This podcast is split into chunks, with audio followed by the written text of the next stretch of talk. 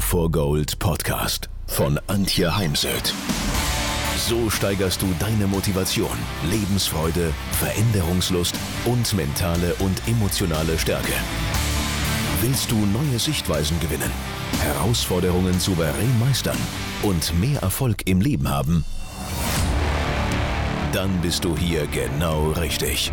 Der Go for Gold Podcast von und mit Mentalcoach und Deutschlands renommiertester Motivationstrainerin Antje Heimsöth.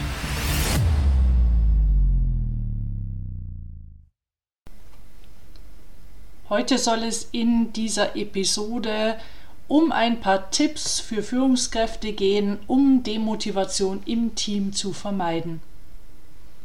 Ich habe ja ein Buch geschrieben, das Buch Vertrauen entscheidet, die vergessene Basis der Führung. Vertrauen ist die Basis für nahezu alles, vor allem aber für die Zusammenarbeit im Team mit Kunden, mit Lieferanten. Wie entsteht Vertrauen? Da greife ich jetzt mal nur einen Aspekt raus. Vertrauen entsteht, wenn die Teammitglieder die Möglichkeit haben, sich persönlich besser kennenzulernen. Das heißt nicht zwingend privat. Mehr voneinander zu erfahren, zu lernen, wie tickt der andere und das Ganze darf oder soll darin münden, dass im Team gute Beziehungen entstehen. Denn Lebensfreude und gelingende Beziehungen sind die Motivationsfaktoren schlechthin. Josef Bauer hat sogar mal gesagt, der Mensch ist die Droge Nummer eins, wenn es um das Thema Motivation geht. Denn überlegen Sie selbst, Sie bekommen ein Angebot von einem Unternehmen, bekommen dort deutlich mehr Geld, vielleicht auch ein größeres Firmenauto, und sie hören, dass dort das Betriebsklima sehr schlecht ist, ähm, man äh, schaut weniger aufeinander, die Stimmung ist schlecht. Gehen Sie hin? Nehmen Sie das Geld oder bleiben Sie lieber am derzeitigen Arbeitsplatz, wo Sie eben gelingende, gute Beziehungen erleben? Die meisten Menschen sagen, ich bleibe. Ich glaube, dass wir das immer noch unterschätzen, das Thema Vertrauen und eben auch sich um die Beziehungen zu kümmern. Manche Führungskräfte sagen dann, ja, dafür habe ich keine Zeit. Na, die Zeit werden sie sich dann nehmen müssen, wenn dann die Kündigung des Mitarbeiters auf dem Tisch liegt.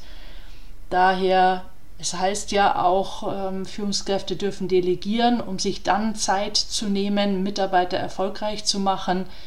Und an sich machen Führungskräfte oft viel zu viel selbst. Also fragen Sie selbst mal, ähm, wie sehr vertraue ich mir selbst und wie sehr vertraue ich meinem Team, wie sehr vertraue ich jedem Einzelnen. Und das können Sie skalieren auf einer Skala von 0 bis 10. 0 würde bedeuten, Sie vertrauen 0,0 und 10 bestmöglich. Und dann überlegen Sie sich, was können Sie tun, damit Sie sich selbst mehr vertrauen und damit Sie jedem Einzelnen mehr vertrauen.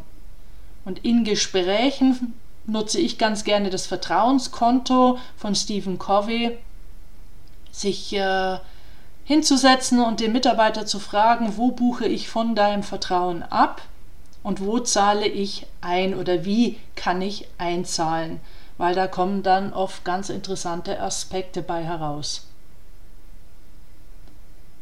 Sorgen Sie für psychologische Sicherheit, das heißt, schaffen Sie eine Atmosphäre, in der sich Ihre Teammitglieder so sicher fühlen, dass sie ohne Zurückhaltung ihre Meinung äußern können.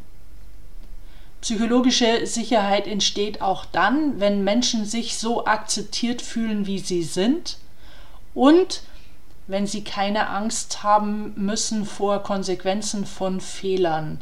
Sie dann eben auch eine offene Fehlerkultur leben und nicht versuchen, Fehler zu vertuschen. Betreiben Sie ein klares Erwartungsmanagement. Setzen Sie sich mal hin, vor allem wenn Sie einen neuen Mitarbeiter bekommen und fragen Sie ihn, was erwartet dieser von Ihnen? Sagen Sie ihm, was Sie von ihm erwarten und besprechen Sie, was ist die Erwartung an die Zusammenarbeit. Es sind also drei Ebenen, meine Erwartungen als Führungskraft, die Erwartungen des Mitarbeiters und die Erwartungen an die Interaktion, die Kommunikation, an die Zusammenarbeit.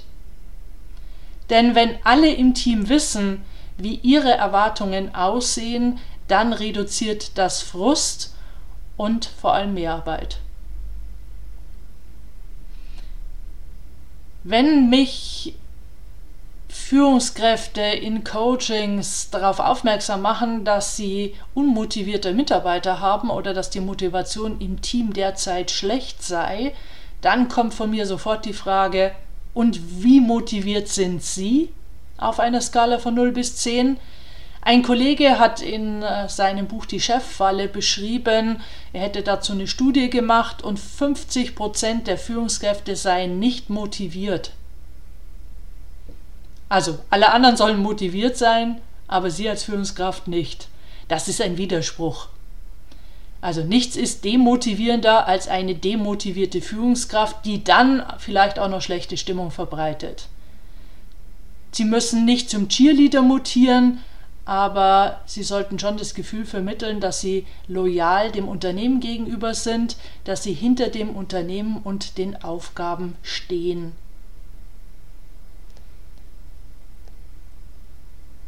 Wenn ich die Feedbacks, anonymen oder auch ähm, nicht anonymen Feedbacks von Mitarbeitern lese in den 360 Grad Feedbacks, dann liest man nahezu immer zu wenig Anerkennung, zu wenig Wertschätzung.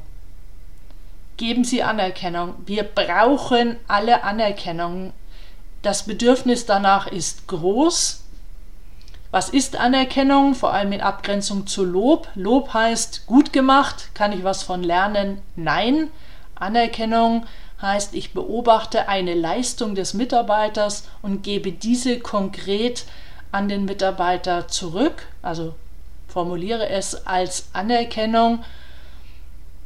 Und Anerkennung zeigt ja auch, dass ich echtes Interesse am Mitarbeiter habe und dass ich mit ihm in eine Resonanz gehe.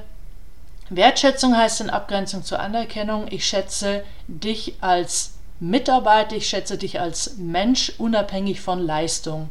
Was auch bedeuten kann, ich schätze dich als Mensch, in der Sache können wir nicht zusammen oder in diesem Projekt können wir nicht zusammenarbeiten.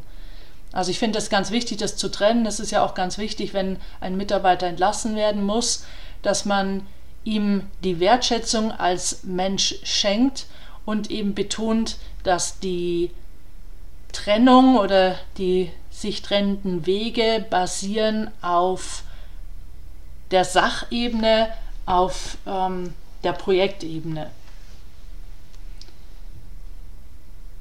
Um Mitarbeiter nicht zu demotivieren, ist wichtig, deren Motive und Bedürfnisse zu kennen, ich arbeite da ganz gerne mit dem Stephen Weiss Profile. Zum Beispiel gibt es Menschen, die sind sehr gerne zu Hause im Homeoffice, sie sind Einzelgänger. Wenn wir aber einen Teamplayer während Corona fünf Tage ins Homeoffice schicken, dann verlieren wir ihn. Denn der braucht den Kontakt, zum Beispiel in der Kaffeeküche oder beim gemeinsamen Mittagessen. Dann gibt es zum Beispiel das Bedürfnis Essen. Es gibt Menschen, die essen, damit sie ihren Hunger stillen. Und es gibt Menschen, die zelebrieren Essen, wie zum Beispiel die Franzosen. Die decken dann auch schön ein. Da gibt es dann nicht das, ähm, die Wurst oder die Butter aus dem Papier heraus, sondern das wird dann schön auf den Teller gelegt. Und wenn ich jetzt einen Mitarbeiter viel mit Kunden zum Essen schicke, der aber eigentlich nur isst, weil er seinen Hunger stillen möchte, dann wird das für ihn anstrengend, zäh, da hat er keine Lust drauf. Und so kann man dann eben jemand anders mitschicken, der gerne ausgiebig Essen zelebriert und mit anderen Menschen zum Essen geht. Oder Thema Freiheit. Ja, wenn jemand eben sehr viel Freiheit mag, dann äh, ist es natürlich gut, wenn ich ihm ein neues spannendes Projekt gebe, wo er sehr viel Freiheit erfährt. Also daher machen Sie sich wirklich die Arbeit und lernen Sie die Motive und Bedürfnisse Ihrer Teammitglieder kennen, denn dann ist es für Sie viel, viel einfacher, einen motivierenden Rahmen zu schaffen.